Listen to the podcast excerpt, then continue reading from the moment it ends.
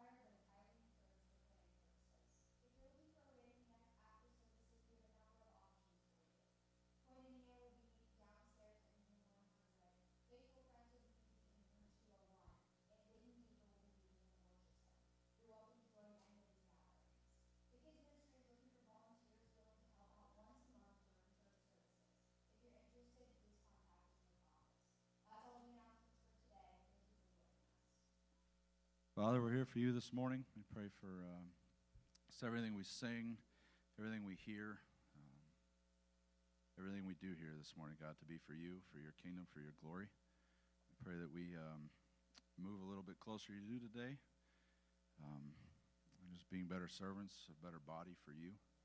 Pray for the youth, for Leonard. Um, just let it be a great morning for you, God. We love you and we praise you. Amen.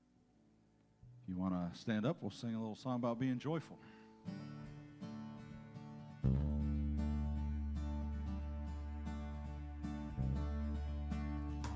Joyful, joyful, we adore you, God of glory, Lord of love.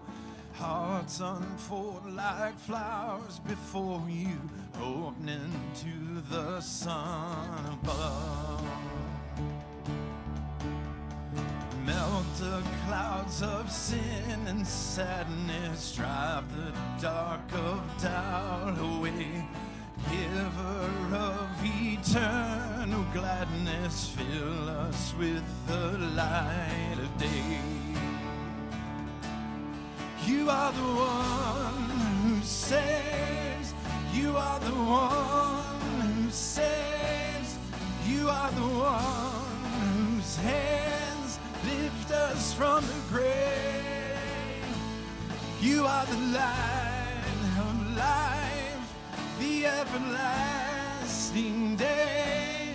You are the one who takes all our sins away. Are giving and forgiving, ever blessing, ever blessed. Fountains of the joy of living, ocean depths of happy rest. You are the one who saves. You are the one who saves. You are the one whose hands lift us from the are the light of life, the everlasting day. You are the one who takes all our sins away. Jesus, you are my rescue. Jesus, you are my rescue. I'll give you everything I am. Jesus, you are my rescue. Jesus, you are my rescue. I'll give you everything I am. Jesus, you are my rescue. Jesus, you are my rescue. I'll give you everything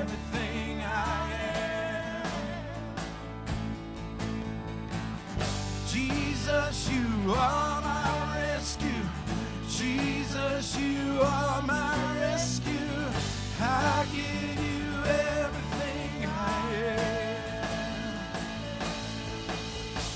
You are giving and forgiving, ever blessing, ever blessed.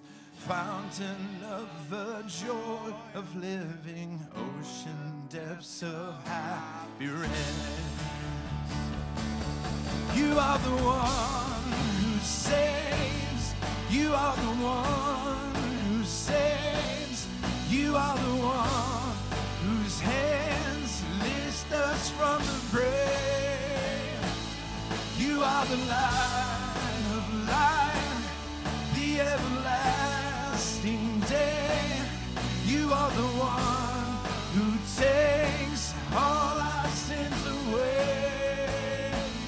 You are the one who takes all our sins away. You are the one who takes all our sins away.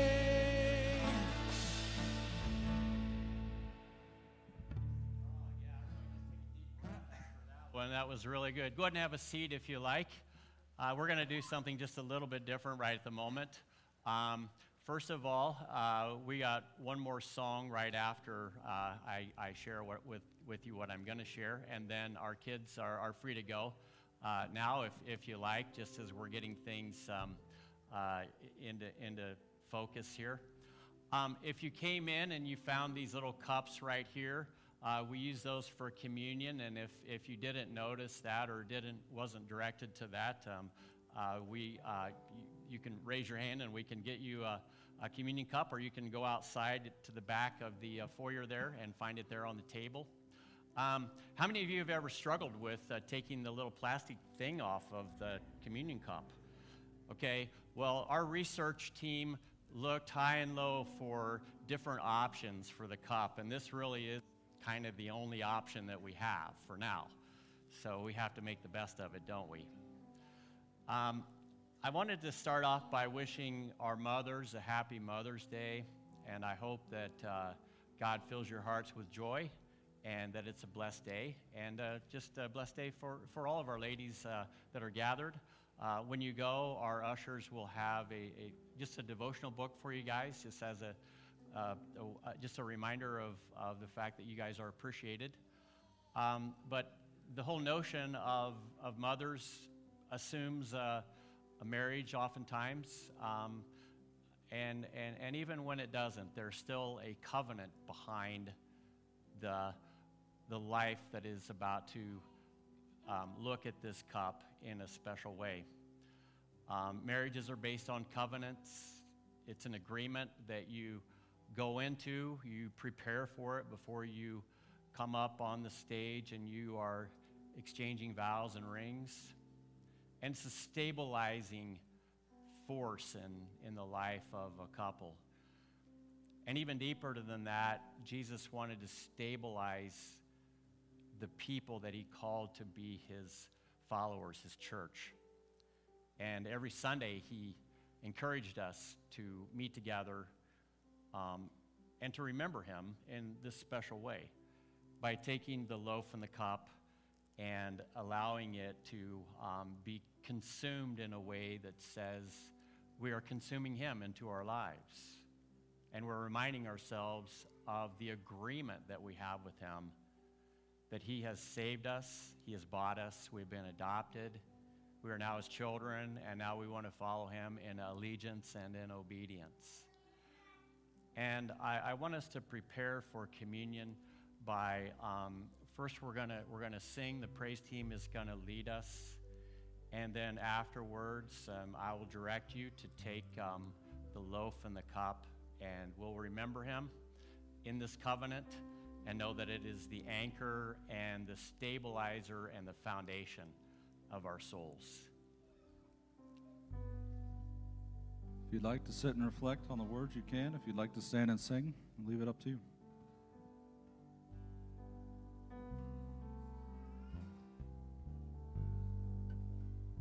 Are you hurting and broken within? Overwhelmed by the weight of your sin, Jesus is calling. Have you come to the end of yourself? Do you thirst for a drink from the well? Jesus is calling.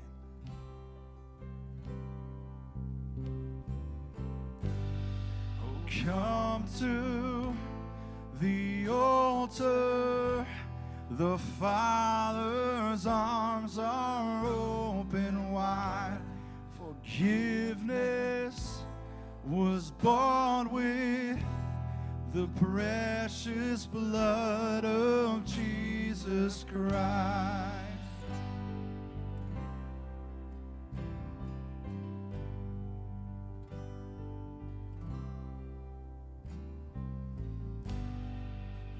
Leave behind your regrets and mistakes. Come today, there's no reason to wait. Jesus is calling. Bring your sorrows and trade them for joy. From the ashes, a new life is born. Jesus is calling.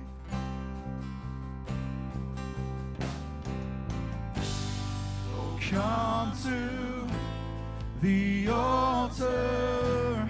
The Father's arms are open wide. Forgiveness was bought with the precious blood of Jesus Christ.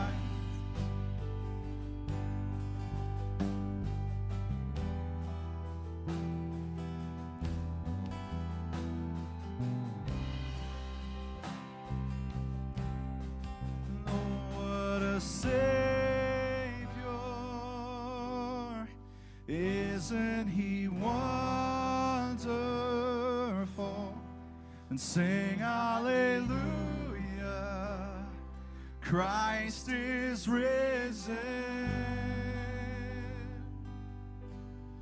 We'll bow down before Him for he is Lord of all, and sing hallelujah. Christ is risen.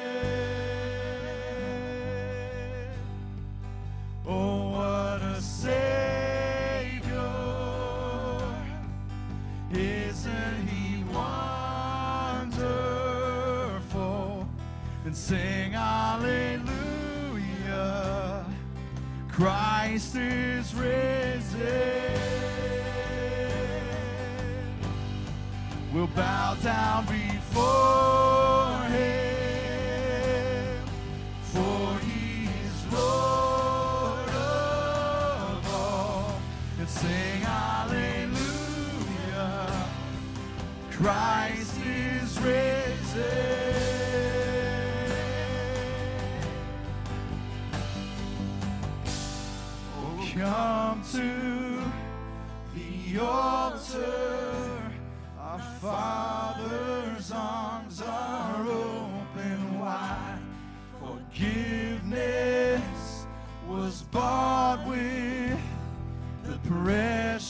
blood of Jesus Christ. Has come to his altar. Our Father's arms are open wide. Forgiveness was bought with the precious blood of Jesus Christ.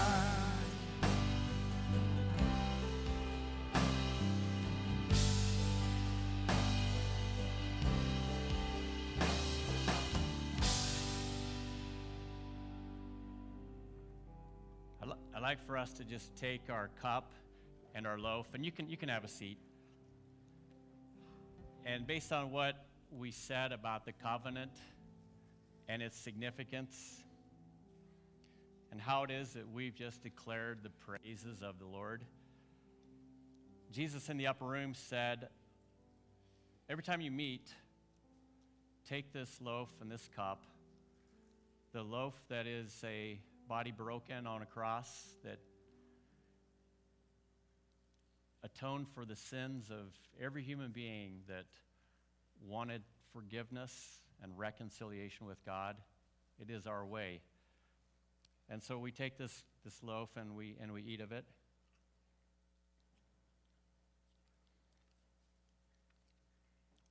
And then he said, this, this cup is my blood, and it is the cup of the new covenant. And every time you gather, remember me through it as well.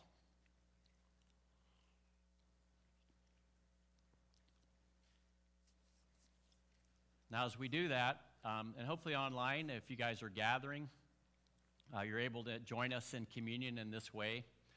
And we certainly have uh, plenty of communion cups of that, of that kind that you're welcome to drop by the church anytime and pick up, and we'll give you as many as you need. So um, I'm, I'd like to just uh, bow now and, uh, and go before the Lord with you guys, and let's uh, take this time before Him. Lord, thank you for your cleansing blood that atones for our sins, that gives us peace and reconciliation. Thank you for cleansing our souls in ways that only you can. Thank you, Lord, for establishing us through this covenant and enabling us to be your people and uh, vessels for your voice here on earth. Father, as we go into this time in your word, we pray that you would sanctify it. You tune our hearts and our minds to the realities of your kingdom, and that you help us to be a visible representation of everything that you value, Lord. Those things that you prioritize, may they be our priorities. And may we continually grow into the mind of Christ as you transform us in this season. And I just want to lift up this time to you and pray that our hearts would be open to receiving what it is that you are, are, are, are telling us and speaking into our lives. And as we do that, Father, I just pray that you help us to tune our hearts and our minds to everything we've just done and thought about and said uh, as we pray together our Lord's Prayer. Would you pray with me now? Our Father, who art in heaven, hallowed be thy name. Thy kingdom come, thy will be done on earth as it is in heaven. Give us this day our daily bread and forgive us of our debts as we forgive our debtors. And lead us not into temptation, but deliver us from evil. For thine is the kingdom and the power and the glory forever. Amen. Well, we take uh, um, uh, these, uh, these next few minutes and hopefully we sanctify them to the Lord and uh, keep all the distractions of our wandering thoughts and everything that uh, God is. Um, uh, laying before us, uh, making it visible, and making us aware. So I'm hoping that we're able to have that posture as we gather for this last part of the Sermon on the Plain. Uh, which is what we've been talking about for the last several weeks. And I hope it's been refreshing for your soul as much as it has been for mine, and I, I know Rich as well, as we've been preparing these messages and his teachings that follow uh, afterwards. Uh, it's really been for me, it has been life giving. Um, it has been so helpful, but it has also been painful in some ways uh, because um, the Word has a way of taking the things that are inside of us and bringing them to the surface, and then we have to deal with them. Not a bad thing in the end, but painful along the way. And I suspect God's been doing that to you guys as well. Um, and as, uh, as we gather, I, I want you to know that this gospel that we have been reading, the Gospel of Luke, was written for a friend. That's how he says it. To my friend Theophilus, my dear Theophilus, that guy that is struggling with his faith in ways that I understand, and maybe I'm the only one who can share the word effectively with you. And so he very carefully spent time preparing this set of images that describe the life of Christ that we call the book of Luke. And as Jesus is getting ready to really just launch his ministry with his disciples, he's had to lay some groundwork. And he's had to establish things so that people know this is really the basis by which we move forward with the good news of the kingdom.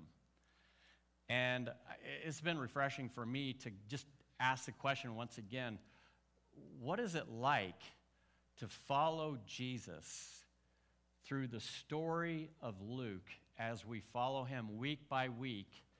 And as we ask the question, Lord, what is it that you're saying to me at this spot, at this step? And I think today's message actually, in light of what we've been going through for the last year, year and a half, um, is incredibly appropriate because it has to do with where your foundation is and what it is that is the basis for your, your life here on earth. Now, you, you guys hear it raining out there? You know, I, I hear the rain and I have mixed feelings because part of me says, I could sure use some sunshine right now. Another part of me says, I am so thankful I got my grass mowed yesterday. Another part of me says, I'm grateful that because I live in the country, my well is being recharged with water. Another part of me says, water, home ownership. property. Water is very powerful and very destructive, isn't it? And if you live on a hill or near a hill, you know what water does. Very quickly, it begins to just mount up into, into little, little pools and then streams and rivers flowing through your property. And invariably, uh, the way our road is set up on Lisbon Road, the rain uh, comes from down the hill because we're sort of on the hill going down, and it will just come right alongside the road, not into the ditch, but alongside the road. And over time, what it did was it, it essentially washed out a big divot right as our driveway connects with the road. Okay, so you pull in and boom, boom, and then you know you're home. Um, you, you, know, your, your, your teeth are, are rattling inside your skull, and you think, oh, it's, I'm home. And we did that for a number of years. And I would get these rocks and I would fill that divot, and sure enough, the rains would come and the rocks would wash away. So I thought, well, I'm going to get over on you, Mr. Rain Cloud Destroyer of all driveways. And I got the biggest rocks that were available at the landscape place. I don't remember the number, but I just I need some huge rocks for these holes that I have in my driveway. And they said, sure, we can give you some, and they should fix your problem. So, long story short, truck came, filled this, you know, wide divot that was about like that, that was had become at this point uh, a competitor with the Panama Canal. So I, I had it filled up, and I'm, I'm like, oh, great. Well, I remember coming to work, and it rained really hard. And as I was going back up the hill, I saw like rocks on the side of the hill and they looked familiar. They were big. And I'm like, where are those rocks coming from? As it turns out, those rocks were my rocks that are probably now at the bottom of the hill where Lisbon Road intersects with Route 14. Um, they just didn't stay where they needed to stay. And I decided that obviously my strategy of being preemptive regarding the destruction of my driveway need some work. So here's what I did I got my credit card, went to $100 Home Depot, you know what I mean? And I said, I need cement, the hardest cement you got, and I need some rebar, a lot of it. And so I got a whole bunch of rebar and a whole bunch of cement and 18 bags of cement later, and I don't know how many pieces of rebar I had in there, but I think as it turned out, it was a 50 50 ratio between rebar and concrete. So I don't know if that's going to do it or not, but so far, when I walked out to my driveway the other day, and it's going on three years, no cracks in the cement, no divot in the driveway, no problem. But man, 18 bags of cement. Notwithstanding chiropractor bills that followed that, uh, it's a lot more complicated, isn't it?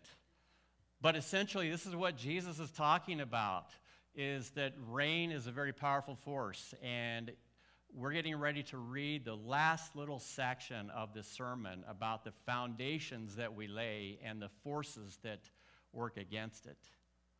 Now, you and I have been in a season of our lives that none of us has ever experienced. And my kids keep asking me, Have you ever gone through a time like this? And I, I keep telling them, Well, I didn't go to Woodstock and I wasn't in World War II, and, uh, and I, you know, uh, but I said, honestly, I don't know. I mean, I, I can't think of anything that compares to what we've gone through. And as we've gone through it, it's had a deeper effect on me than I think anything that I've experienced in my 30 years. And I have to ask myself, what is it that God is doing in the midst of a pandemic that I know is not of his doing, but I also know that God is sovereign over all, and if anything, he's allowing this. And in the process, if he's allowing it, he's up to something. And I think, like so many things, we're asking the question God, what are you up to? But even more so, if we can just put the first slide up, the question is what are we going to look like on the other side? And where is the other side? And as we're going through this, how is it that we want to go through it? And if it is an opportunity that God is using for us to perhaps hear his voice, God is obviously going to be working to change us and transform us and to help us to be the people that we need to be. And so, on the other side of this, what do you want your life to look like? And I honestly believe that God is looking at each of our lives and He's allowing things to happen in our lives so that on the other side, whatever the other side is, we'll be the people that He calls us to be. And there's a lot of things that God sees when He sees you and I, because He sees with absolute clarity. He is fully aware of the good, the bad, and the ugly of every part of our being. And I think a lot of times we're just kind of aware. Um, obviously, I mentioned marriage a minute ago and, and mothers. Like, I had a mom who basically said, You can do no wrong. And I have a wife that says, nah, Not so sure about that. And, um, uh, but I needed to hear that because she has helped me grow so much by just actually indicating some things that I didn't pay attention to, wasn't aware of, and have had to overcome. And I feel like as a result, as painful as it's been, um, it's been really good. Now, don't get me wrong, she's a, a, a great wife, and uh, God, I think, orchestrated our, our, um, our marriage. But with the challenges of marriage, those kind of things come up. We sort of rub on each other in ways that make us more polished before the Lord. And as God is looking at just that as an illustration, He's thinking also about our life together with Him. And the two actually parallel quite a bit. One of the things that's been very painful about the pandemic is our family has had to go through something that um, uh, I haven't had to experience in a long time, and that is um, uh, very, two very close relatives are going through a divorce. And the pandemic has brought to the surface characteristics that have created a lot of tensions. And a lot of times we can gloss over things, we can feel like business as usual, but we can't right now. We have to ask the question God, what is it that we need to pay attention to as you bring it to the surface? What are some of the things that God brings to the surface? Well, He looks at your life and mine and He sees that we are broken. And that stems all the way back from Genesis chapter 3. And perhaps you've heard this before, but just a little bit of a review. This is where Adam and Eve in the garden, who had things going so well for them, who had their covenant with God in order, their covenant with each other in order, and really knew the boundaries of the relationship. And when they stepped out of that boundary, it began to fall apart.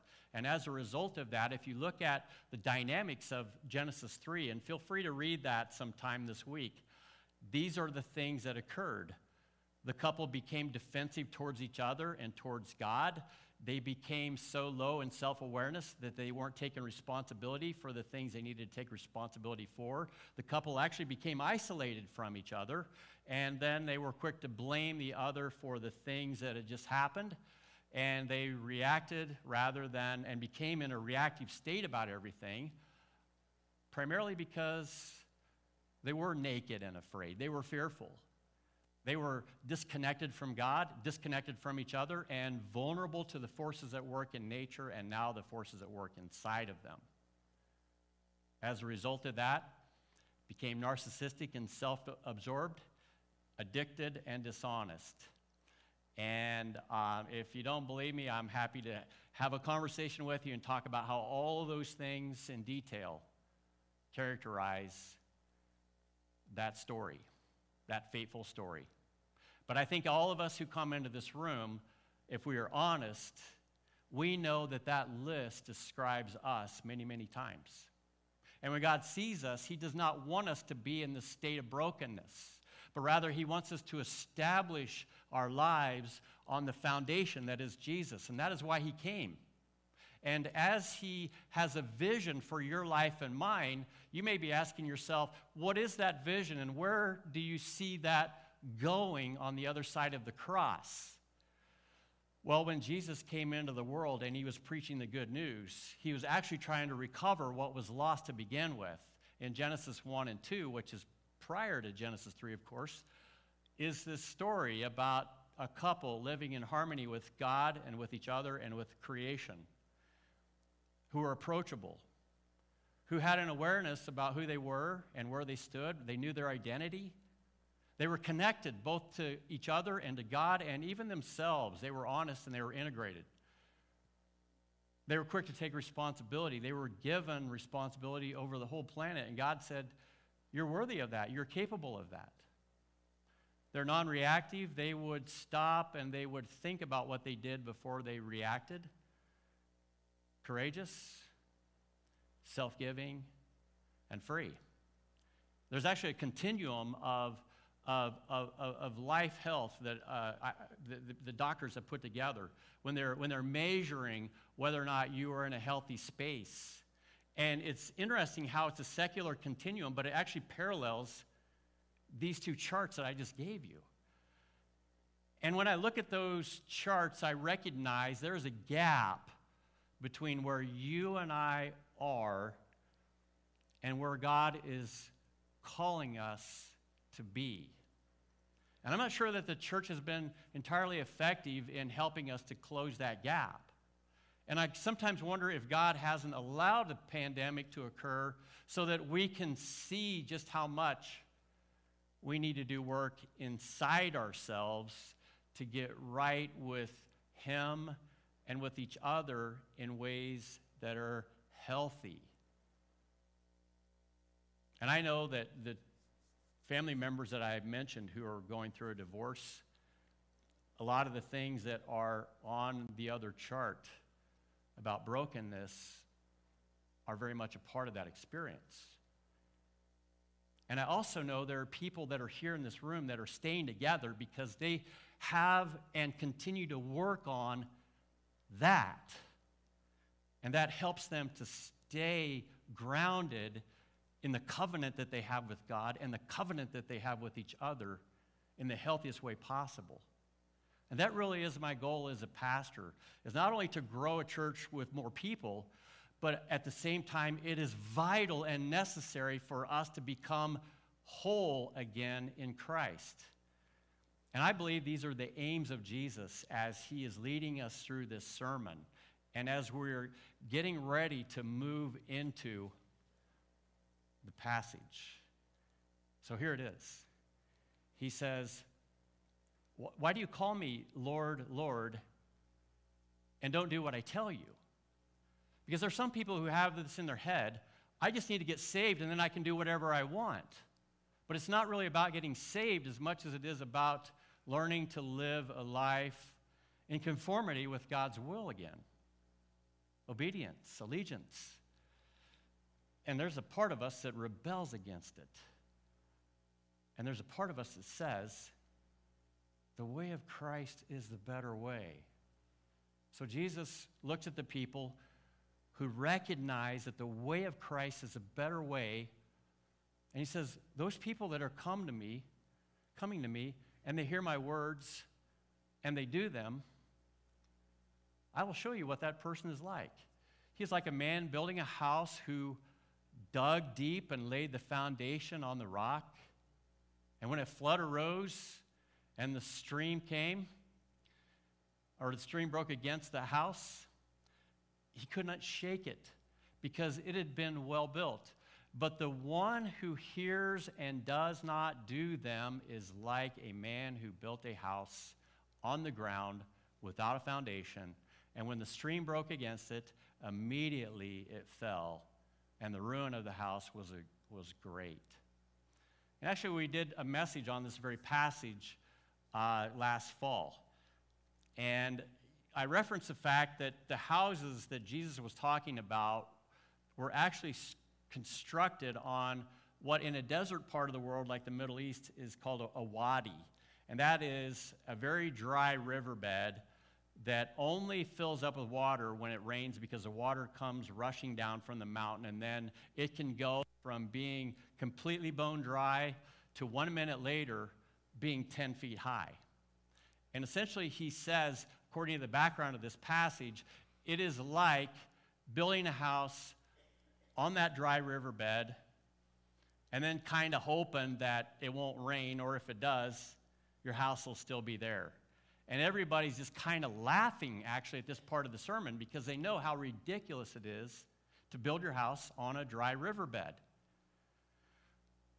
And they also know that Jesus is deadly serious about how he concludes this sermon because he's looking into the eyes of every person that is in the crowd and he's asking them the question Is your life built on this foundation?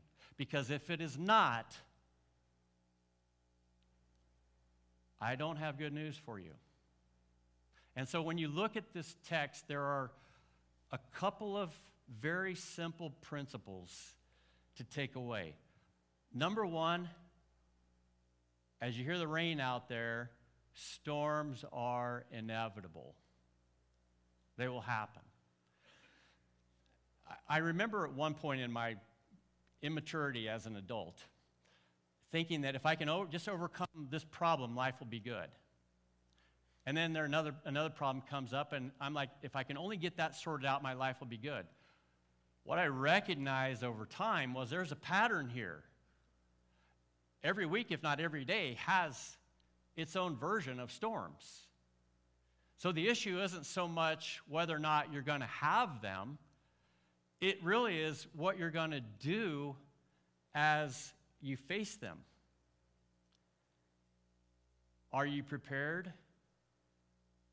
Are you in a position where when they come, they don't overwhelm you? Storms are inevitable. And probably many of us have stories of storms, power outages. If you're from Illinois, tornadoes. Uh, if you're from Ohio, it's a lot of water sometimes. Invariably, there are hazards to storms. And some of you may be saying, I hope you get done with this sermon fast because I, I don't know if our power goes out, we're going to have a basement full of water. And it's just a fact, which leads us to the second aspect of this very simple passage.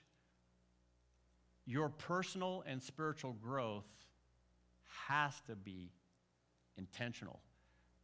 Just like building a foundation of a house, it's got to be intentional. You know, the thing about putting gravel in that canal that is the entry point from the, high, from the road to your driveway? I just asked a, a, a person with a truck to come and dump some gravel in there. The only labor that I had actually was writing the check. And after writing a few checks, my hand was getting tired.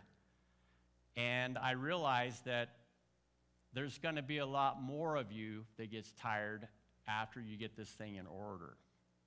You actually have to do your due diligence. And Jesus is, he's really telling these people storms are going to come, things are going to come to the surface in your life and in your world in your relationships, and even with your connection to God. And are you ready? Well, when is the best time to prepare for a storm? I mean, have you ever been that guy who's up working on the roof in the middle of the storm? I have to be honest with you, I've done that before. Like, oh yeah, I should have took care of that. But now, now. My, me, my wife asked me, what are, you, what are you doing on the shed the other day? Uh, I'm patching a hole in the roof that a branch put in it because there's a storm coming and I want to be ready. And I wanted to hear from my wife, my, how you've matured. But, you know, she just said, after you're done with that, can you? And then you can fill in the blank. Well, the best time to prepare for a storm is before it comes. And Jesus is looking at you and I, and he's really giving us some questions.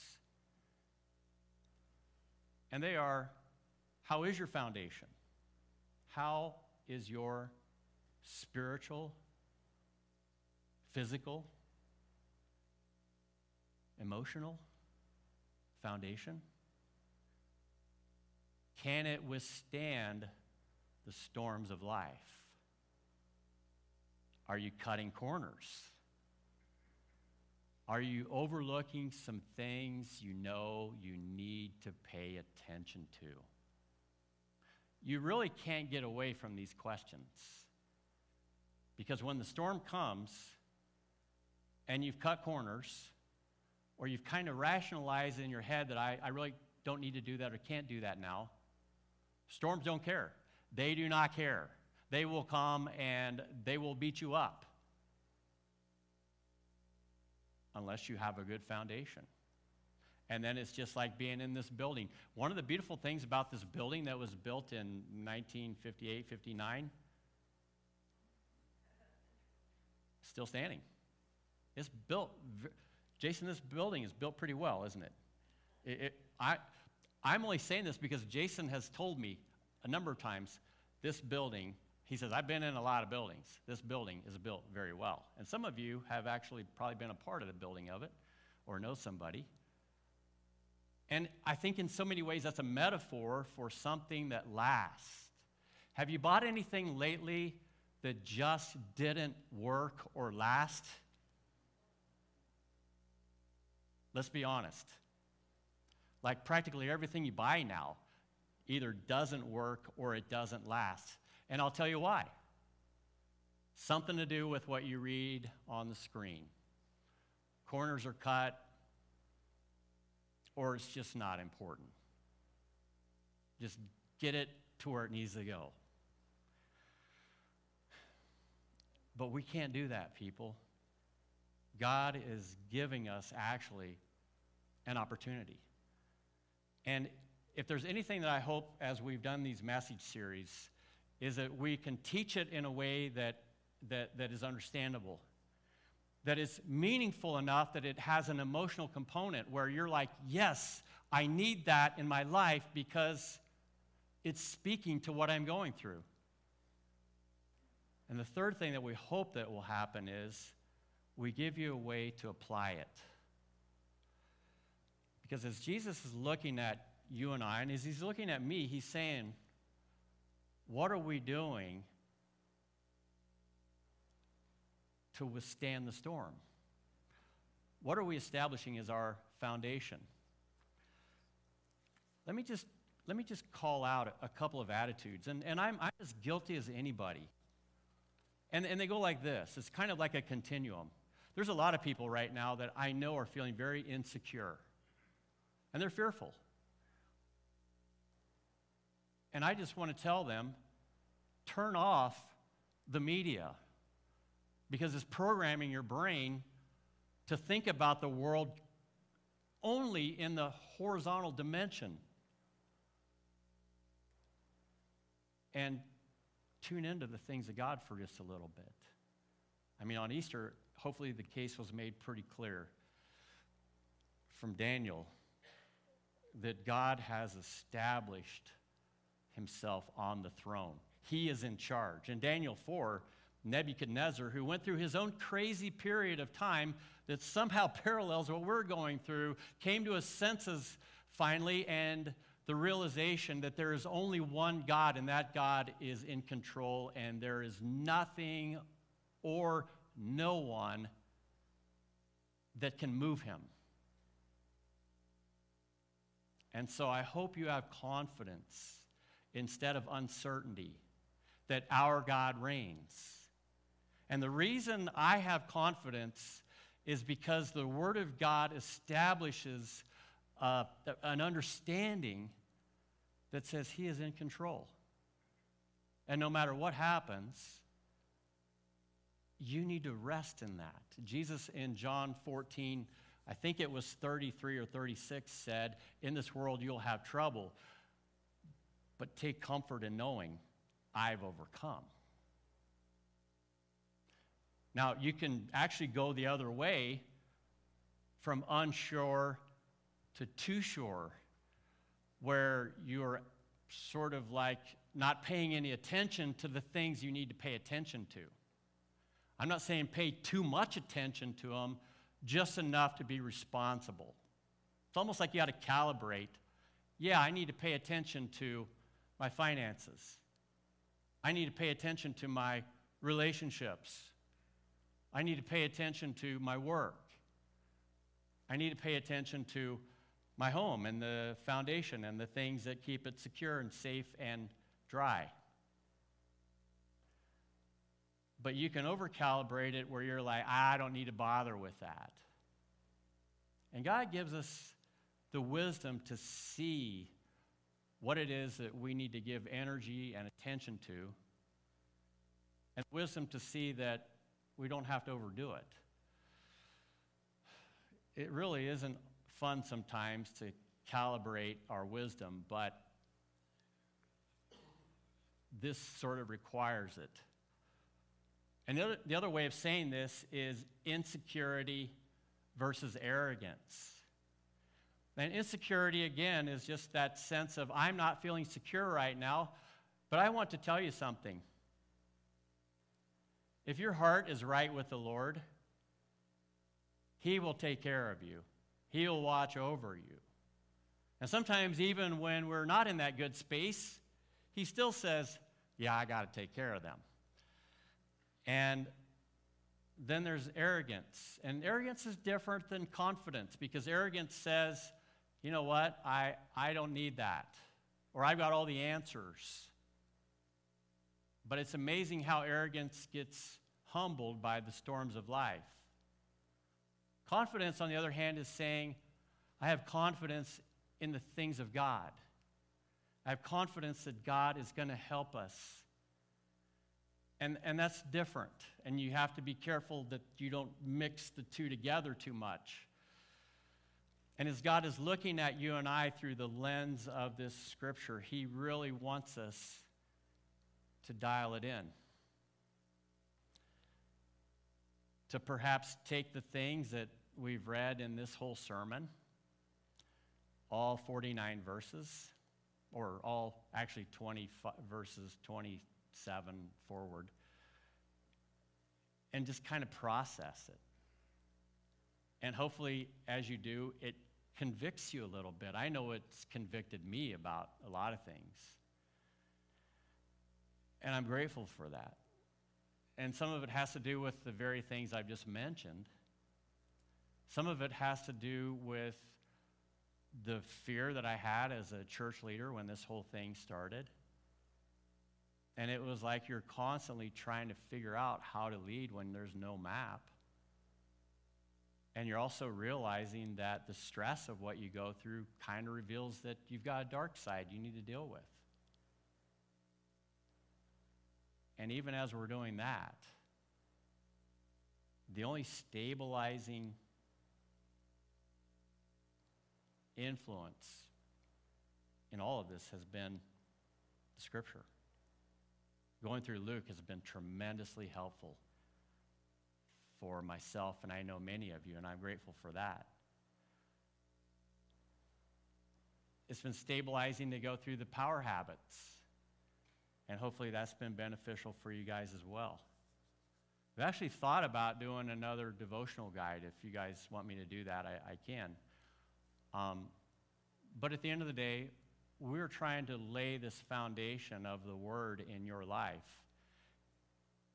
And our prayer is, and we do, we've been doing a lot of praying about this, is that whatever post pandemic looks like, and I'm not even sure what that is even going to mean, we're a different church, not in a bad way, because they estimate 30% of our churches are going to be gone, but we're a church in a good way.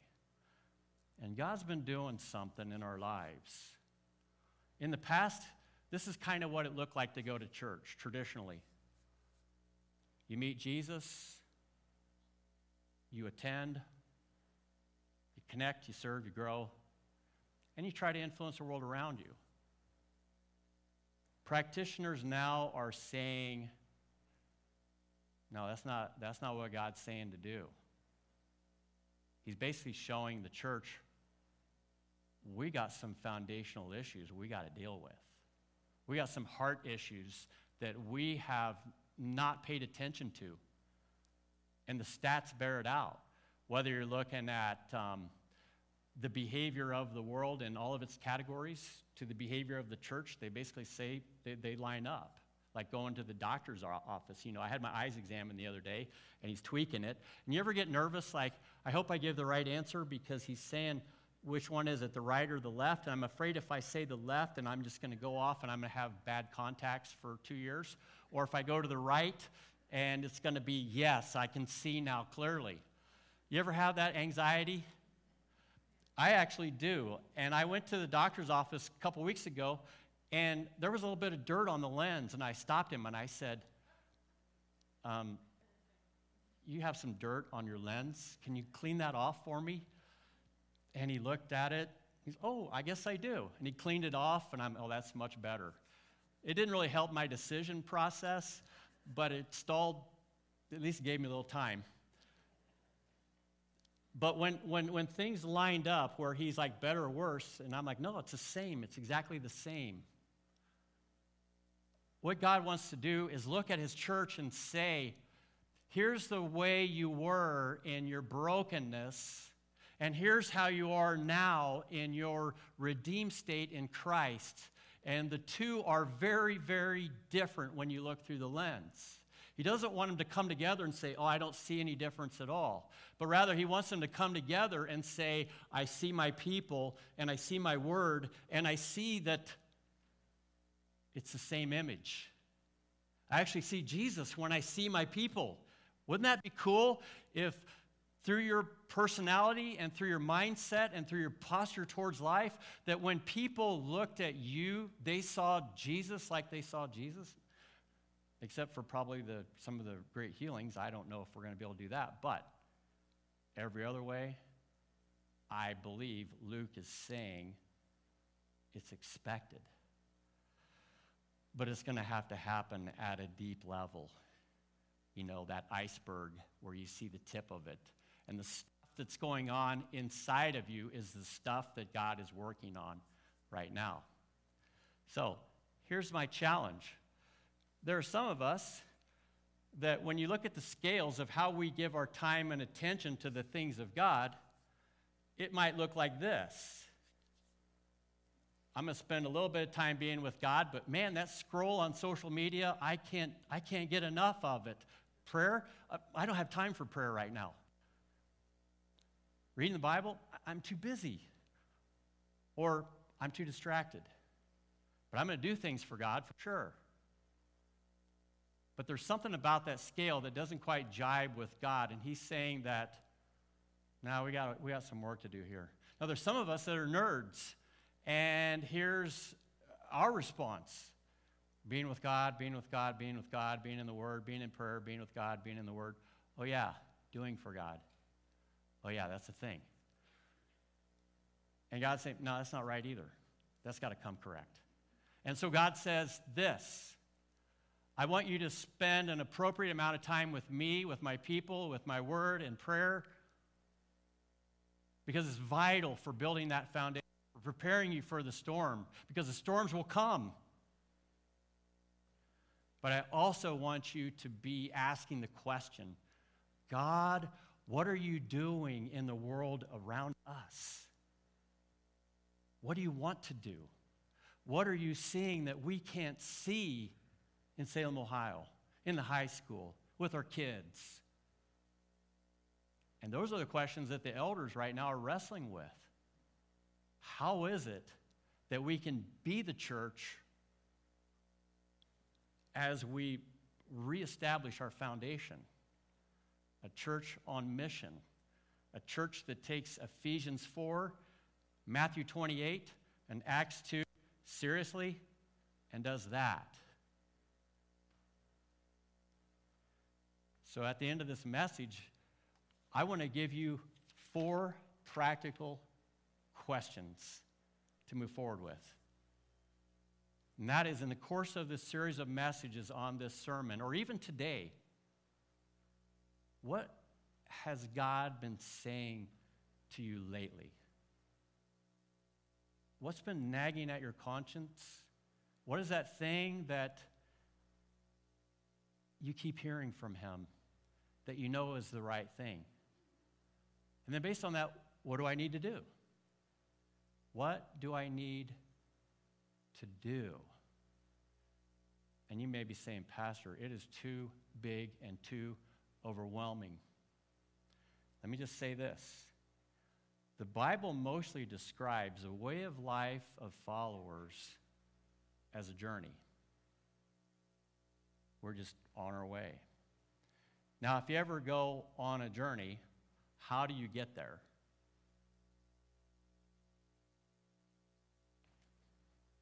Hopefully, in a coordinated way, one step at a time. That's it. Don't take it all on at once. Just start moving in the right direction. Moving away from the things that are misleading you. And I don't know what those things are. They could be addictions, but they could be something as dramatic as, like I mentioned before, the church's biggest competitor right now. I honestly believe this the media. When am I going to do it? If you don't have a date, a timeline, you won't do it. And then, what's my next step? And your next step may be well, I'm already a follower of Jesus, and I saw the scales, and I need to work on either being more with God or doing more for God. I need to perhaps think about what God's placed on my heart regarding what's happening at work and the things that I can do to be a voice to people that are hurting. I don't know what it is, but I have to believe that God is giving you something that's an area of concern. And He's saying, I want you just to start by praying and asking me how it is that I can do whatever it is I need to do. And it may involve a relationship. It may involve your connection with God. And maybe your next step is I need to get baptized. I need to join the family of God and move in the Spirit of God that I don't fully understand, but seems to make a difference in this whole process of being a follower of Jesus. And we want to help you with that if we can. I don't know what God is calling you to do, but I would strongly encourage you at the end of this message, if you believe what Jesus said about establishing your foundation, to take that next step. Would you bow with me? Our Father, as we, in a spirit of surrender once again, receive from you our guidance for our next step. I pray that you would work in every heart here to respond. Perhaps it's to a prompting that you've given your people to serve the community or the lives around us in ways that we've been too timid and too fearful towards. I pray, Father, that if there's anyone here that you have tenderly and graciously and patiently nudge forward in a closer relationship with you. Because it is your kindness that leads us to repentance. I just pray for anyone here, Lord, that you have been working on, that you help us in the next steps that they need to take to come alongside and to introduce them to you. Father, I pray that this opportunity is not wasted but rather it is a moment unlike any other moment in our lives. We want to be different. We want to be established and rooted and grounded on the rock that is immovable. and that is you, Lord Jesus. Thank you, Lord Jesus, for taking our fear away and helping us once again to feel secure. Thank you, Lord Jesus, in the confusion, establishing us in a new identity in Christ. Thank you, Lord Jesus, when we are fearful of scarcity, that you provide our daily bread and everything we need for everything that is important by your standard in our lives. Whether it is our covenant with our wife, our covenant with you, our relationship with each other, or your mission to the world around us. Help us, Father, to be in tune with those things and to just cast aside those things that distract. In Jesus' name, amen. We close. Uh, if you've got any questions or ready to take next steps, we've got the studio, we've got Brittany, Leonard, myself, the elders. Um, find whoever you want. We're going to be meeting in here after this service. There'll be people you can talk to. Um, and like I said, we're going to sing one more and go out and get a little wet on the way to the cars.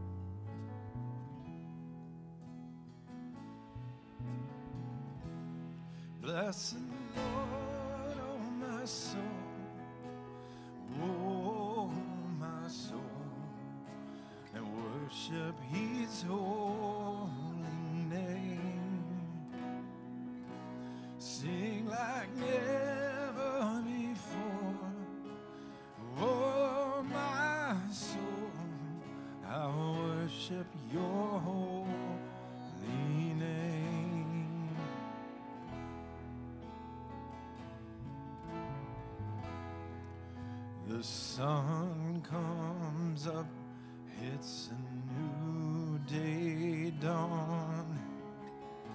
It's time to sing your song again.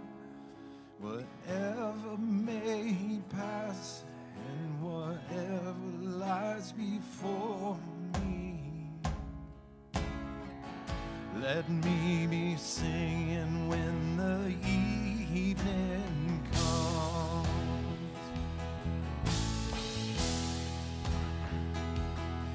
Bless Lord, oh my soul, oh my soul, worship His holy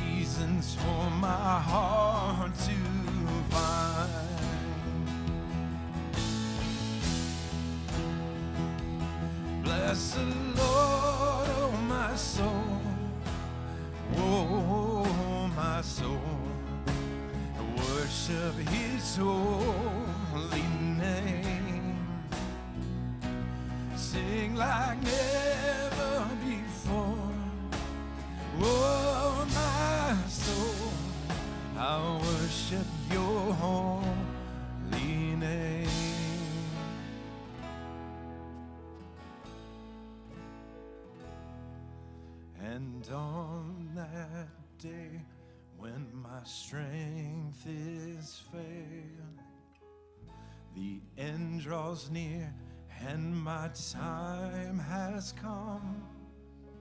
Still, my soul will sing your praise unending.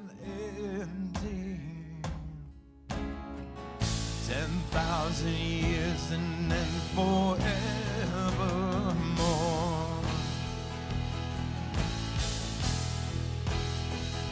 So bless the Lord,